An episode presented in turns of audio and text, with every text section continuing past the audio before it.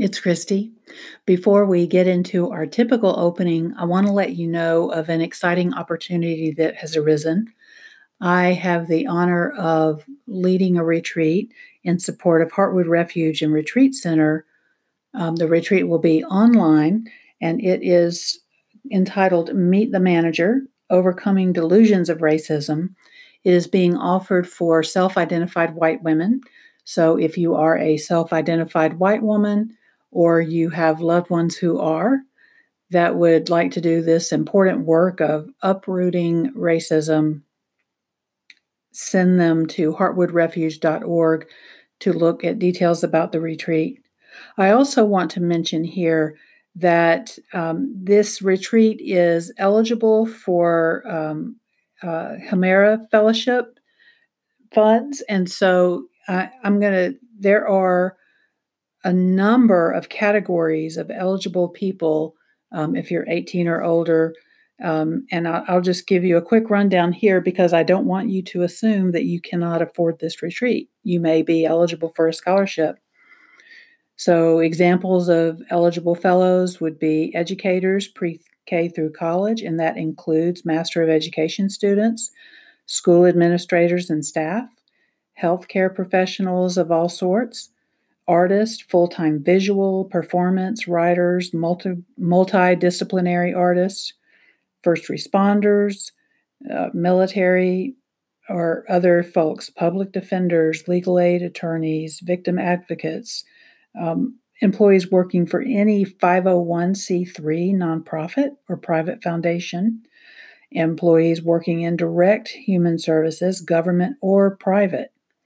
So this is a quite an opportunity, and I would ask you to please consider joining me and taking advantage of this opportunity.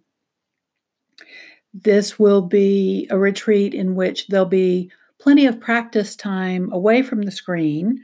So you'll get to um, enjoy some of this work not sitting in front of a screen, but then we also will be together online for a good bit of the time so that you have enough support for this deep work, um, enough uh, support from me, enough support from peers.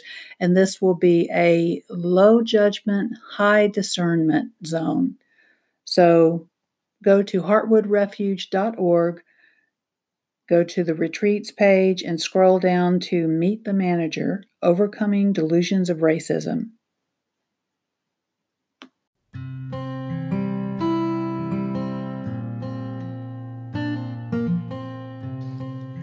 Hi, this is Christy Bates of Oxford, Mississippi. Welcome to episode 57 of the Deep South Dharma podcast to be released Sunday, June 28, 2020. Our topic this week is a continuation of our series on the Eightfold Path.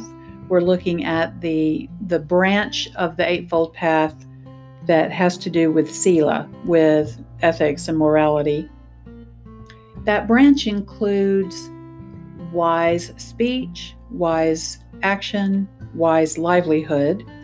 And rather than go through a recitation of all of those that that are so well discussed elsewhere and that also exist in earlier episodes of this podcast, I want to um, utilize this as a sutta study. We're looking at the Majjhima Nikaya 78.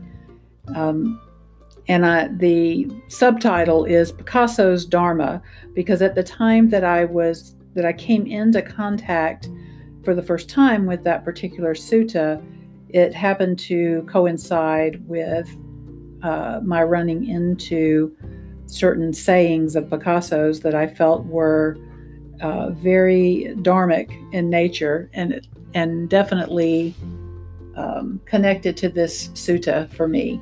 So we'll use that as our study of um, wise action as a whole. Announcements for right now. Um, the only things are repetition. Join us on Wednesday for midweek meditation. Join us Saturday morning for the Oxford Practice Group, which is still happening online. Those links can be found at deepsouthdharma.org, and you are welcome to join us anytime. And then take a look at heartwoodrefuge.org for uh, the upcoming Bhikkhu Bodhi retreat that I will be attending as a participant if you want to join me there. And then also take a look at the retreat I have scheduled there September 17th through 20th Devotion to the Deathless. And for now, we will shift to our own study of this week's topic Picasso's Dharma.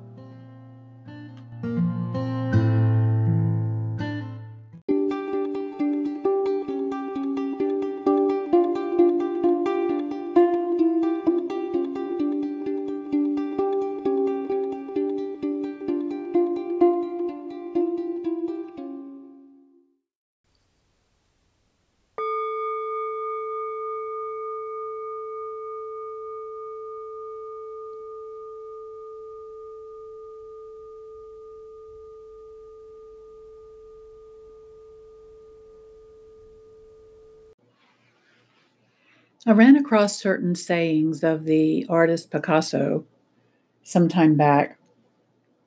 And it happened, my running into that happened to coincide with a study of the Samana Mandika Sutta, which is the 78th sutta of the Majjhima Nikaya. So I'm going to begin with just an excerpt of, of this to introduce our topic. The carpenter Panchakanga went to the wanderer Yugahamana and exchanged greeting with him. When courteous and amiable talk was finished, he sat down at one side. The wanderer then said to him, Carpenter, when a man possesses four qualities, I describe him as accomplished in what is wholesome, perfected in what is wholesome, an ascetic invincible attained to the supreme attainment. What are the four? Here he does no evil bodily actions, he utters no evil speech, he has no evil intention, and he does not make his living by any evil livelihood. Then the carpenter Panchakanga neither approved nor disapproved of the wanderer's words. Without doing either, he arose from his seat and went away, thinking, I shall learn the meaning of this statement from the Blessed One. Then he went to the Blessed One, referring to the Buddha, and after paying homage to him, sat down at one side and reported and reported to the Blessed One his entire conversation with the wanderer Uggahamana.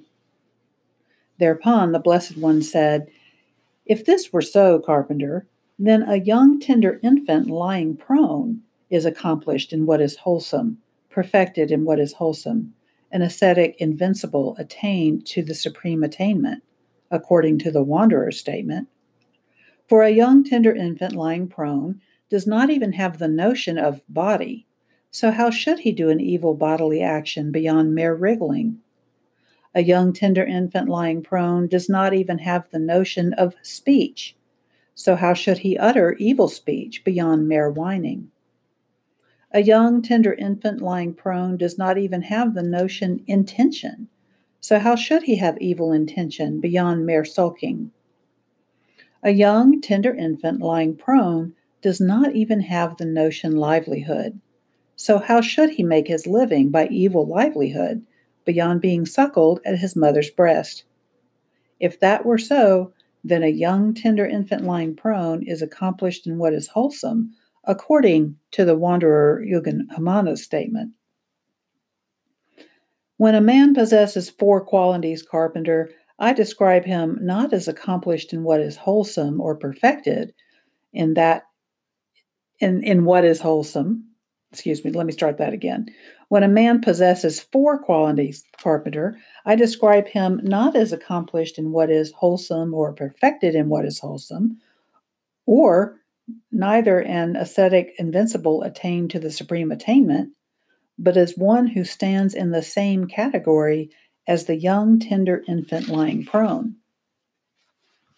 When a man possesses 10 qualities, Carpenter, I describe him as accomplished in what is wholesome, perfected in what is wholesome, an ascetic invincible attained to the supreme attainment. And then he says, but first of all, and he gives a, long parenthetic preface to his statement of these 10 qualities that I will invite you to study. If you if you Google up MN Sutta 78, you can pull up the whole thing. If you happen to be driving while listening to this episode, you would run off the road if I tried to read this. It's very repetitive. So we'll cut to the chase. The Buddha said, Now, carpenter, when a man possesses what 10 qualities do I describe him as accomplished?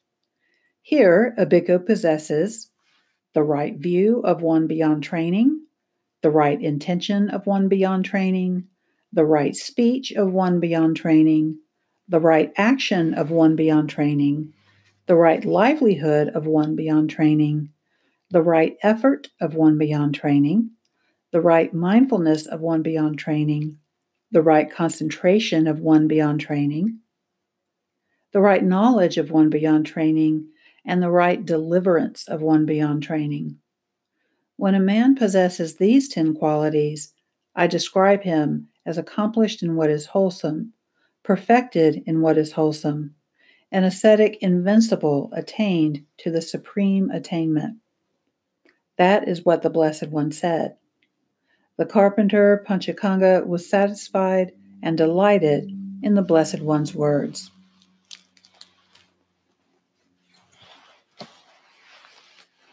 So, one way of understanding a summary of this teaching comes from Bhikkhu Thanissaro, who says the highest attainment is not simply the abandoning of unskillful actions and a reversion to childlike harmlessness, it requires first developing skillful habits and then letting them go.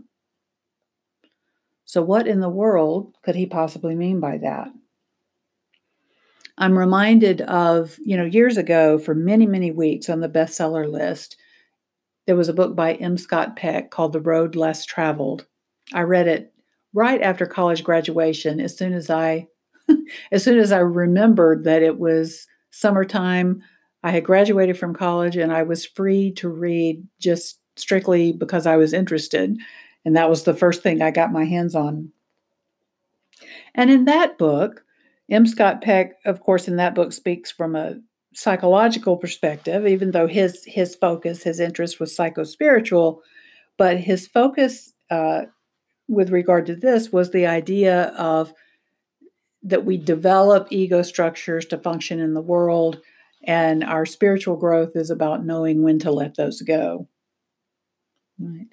So, when we talk about developing skillful habits and then letting them go, we want to talk about developing skillful habits for what reasons and then what motivates us to let them go. So, we're going to play with these questions and at times I will use the words of Picasso that I had run across at the time that I encountered first encountered the sutta. So what are our reasons for developing skillful habits? You know, when we first come into Dharma practice or we first come in just a mindfulness practice or a meditation practice, usually our initial reasons are to reduce our suffering in some way. Um, we we first are seeking relief very often. Um, sometimes we are beginning from a place of needing to stop causing harm, but sometimes we just want relief, and it's it takes a bit of practice to realize, oh, if this practice is going to be beneficial to me, I have to stop causing harm, um, so that I can stand to sit with myself long enough to experience the benefit of practice of meditation practice. Um, and then our interest continues to grow, and we begin developing skillful habits not only to reduce suffering, not only to cause no harm or less harm, but to cultivate an awareness of the truth and the kind of heart that uh, the, the, truth that brings happiness, that leads to freedom, and to cultivate the type of heart that is capable of enjoying that freedom. And really, what this boils down to is in the beginning, we we want to sort of master the game of samsara. That's what very often what we're trying to do in the beginning of our practice. Um, and I'll as we go further along, I'll, I'll develop this more fully.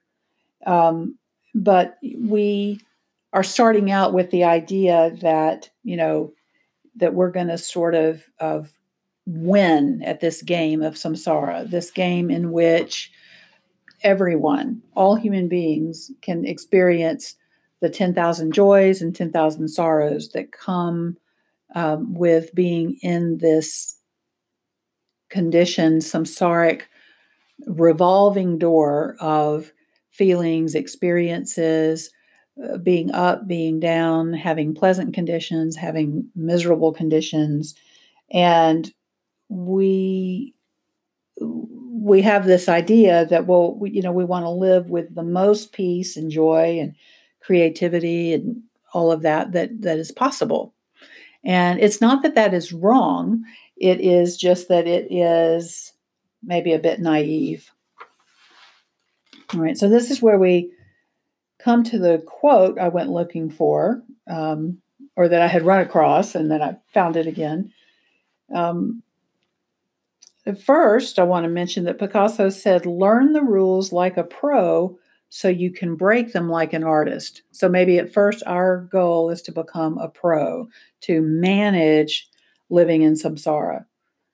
Um, and when we gain mastery in anything, we know when it's time to break the rules, right? So this is true in art and music, even in in my work as a therapist. Um, you know, we might um, see that if we don't break the rules, um, that, well, if there's a need to break the rules, we're aware that we're not breaking them in a way that an impatient child might break them. We don't break rules due to passion or selfishness or a lack of skill or laziness or ignorance. We break rules when following the rules would hinder the benefit that we're trying to confer. Whether it's if if if following the rules would hinder the muse or the art or the therapeutic benefit of what we're doing um, from serving its purpose, then we skillfully will break a rule. Picasso also said every positive value has its price in negative terms. The genius of Einstein leads to Hiroshima. So, this I find leads me back to that second question. If breaking rules is sometimes the best use of skill for playing the game of samsara, abandoning the cultivated skills is motivated by the realization that the game is rigged. So, there comes a point that trying to get really good at managing what we consider to be success in our lifetimes is not enough, right? And we really are seeing that right now when we are so um, we are so under the thumb of of of the development of a virus that because of, of human greed, hatred, delusion has been allowed to s- spread just exponentially and continues to do so. And at some point, we're going to realize that all of our skill, all of our ego, all of our um, managing things is is not where it's at right it doesn't matter whether you have an advanced degree when it comes to getting a virus. It doesn't matter if you are married or divorced or have never been married when it comes to getting a virus. There's all sorts of things that we tend to measure our success in life uh, or tend to measure ourselves with, right? And we consider ourselves a success based on the amount of time that we can get life to go our way.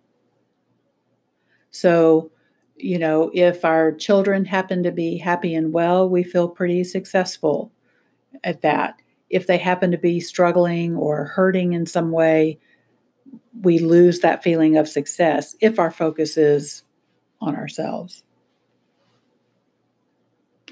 So we start recognizing that this idea of measuring ourselves in samsaric terms, in terms of trying to win more than losing, trying to experience pleasure more than displeasure, trying to experience fame rather than shame, trying to experience praise rather than blame, all those things that we're trying to manage and control. When we come up against matters of life and death, and I just I just use the the virus as as one one example of that just because it's so rampant right now. But when it comes to matters of life and death then we realize all of this all of this skill that we've cultivated for getting really good at living here maybe doesn't lead us to feel ready to leave here and to be free of the clinging that would keep us trapped on this wheel of repetition. So, again, I say if breaking the rules is sometimes the best use of skill for playing the game, abandoning even our very well cultivated skills is motivated by the realization that the game is rigged. Right? So, what do I mean that this game of samsara is rigged?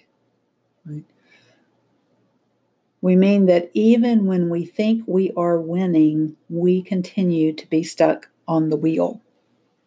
Now, I'll mention briefly whether you, depending on your degree of practice experience or what you've seen or not seen or what you resonate with or haven't resonated with, um, samsara is understood by some to be a description of various realms of states of mind.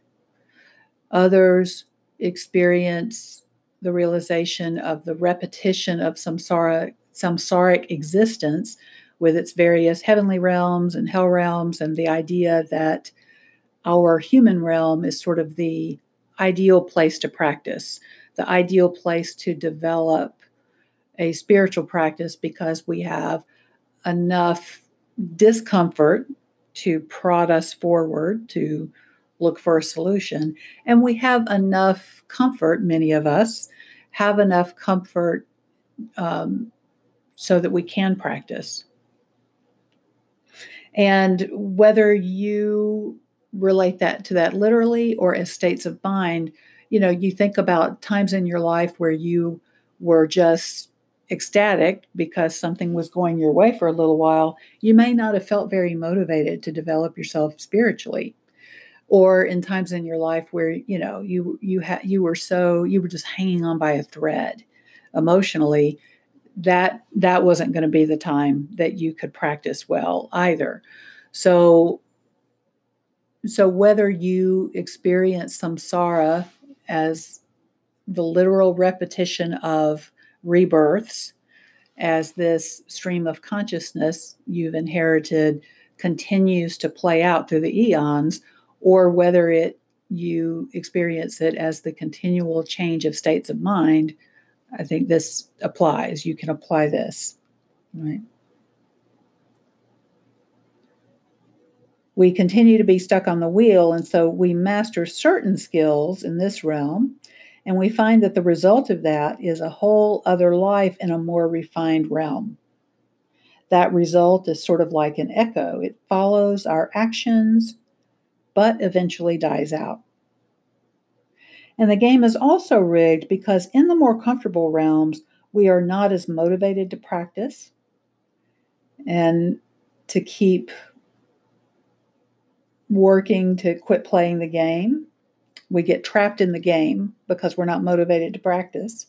In the hell realms of existence, if we don't cultivate skillfulness at all, there's very little opportunity to practice or to take action. That the echoes that reverberate in happier realms so we've talked before in this podcast, or if you've been with me in groups, we've talked before about how ideal this earthly realm is for our practice.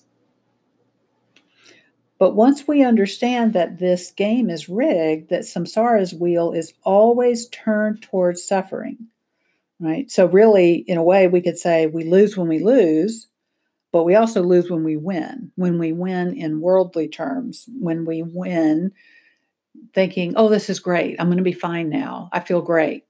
Um, if we get caught up in that and identify with that and think that that temporary state, you know, is that we have found safe landing permanently, we're not going to be motivated to keep going. So that's why we say samsara's wheel is always turned toward suffering, right? But once we see through that, we become motivated to quote unquote win truly in the only way possible, and that is by exiting the game. And this realm is the ideal point of exiting the game because of, of this opportunity to access the Dharma, because of this opportunity to see and feel and experience the suffering that that is made up of samsara. We also can come to know um, and understand and see through our attachment to pleasant experiences. We begin to see that this game runs on the fuel of craving. If we begin to see through the false sense of self that both craves and seeks to satisfy craving, we notice when even wholesome skills are tainted with samsaric craving and we can begin to let them go. So even if we become very attached to the idea of, oh, I am this person who knows how to do these things or knows how to be this way, well, then when some situation comes along where you find yourself unable to do that, then you'll crash in this hell realm of feeling less than again.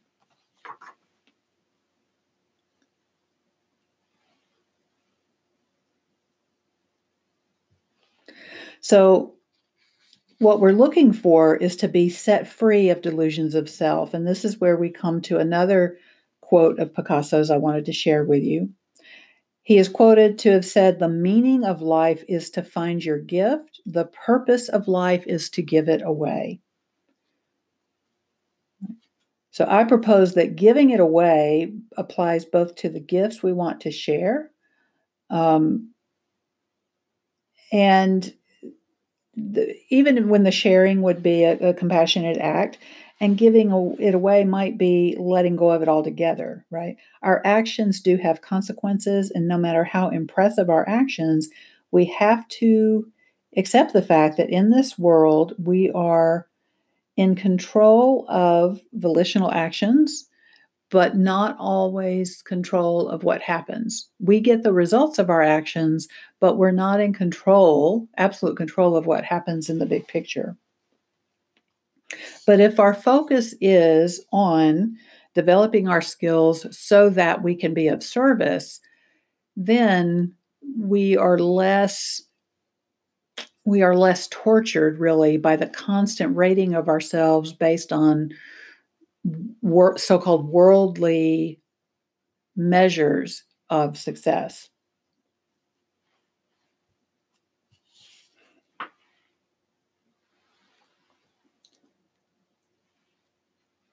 Fine, I want to share one more thing that that Picasso is said to have said that the urge to destroy is also a creative act. So, what I, want to suggest is that when you see through the game, it's natural to want to put an end to it, to just the pointless going around in circles. So, in any place in your life where you keep finding yourself taking rebirth, right? Here I am again in the same situation. You know, it's it's it's the same old relationship over and over again maybe a different face and a different name but it's the same the same patterns the same misery or uh, the same old arguments with loved ones that whatever it is when you when you see that the game is is fixed that even when you win you might win an argument and damage the relationship for instance then you have that desire to end the game, not by violence. That just keeps the whole wheel turning, but you want to end the game by relinquishing the game, right? By abiding in no particular effort to arrive at a certain station in life or to become something or to not become something. You just want to let go of that and be with the actions that are useful, unless and until you become a person who is beyond training. Let's just give ourselves a minute to let that settle.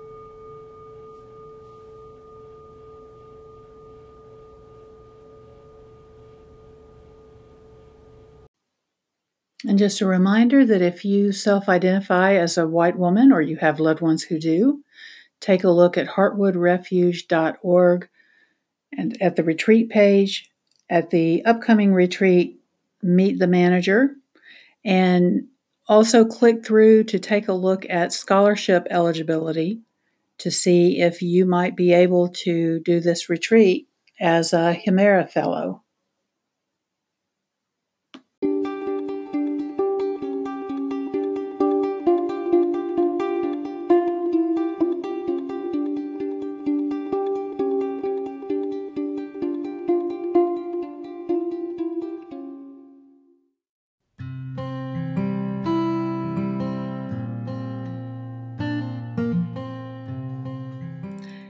You for joining us for this episode of the Deep South Dharma podcast. We hope you'll feel welcome to share this with anyone you think would find it useful. And as always, feel free to message us your feedback, questions, or topics of interest. Until we meet again, take good care of this body, mind, and heart.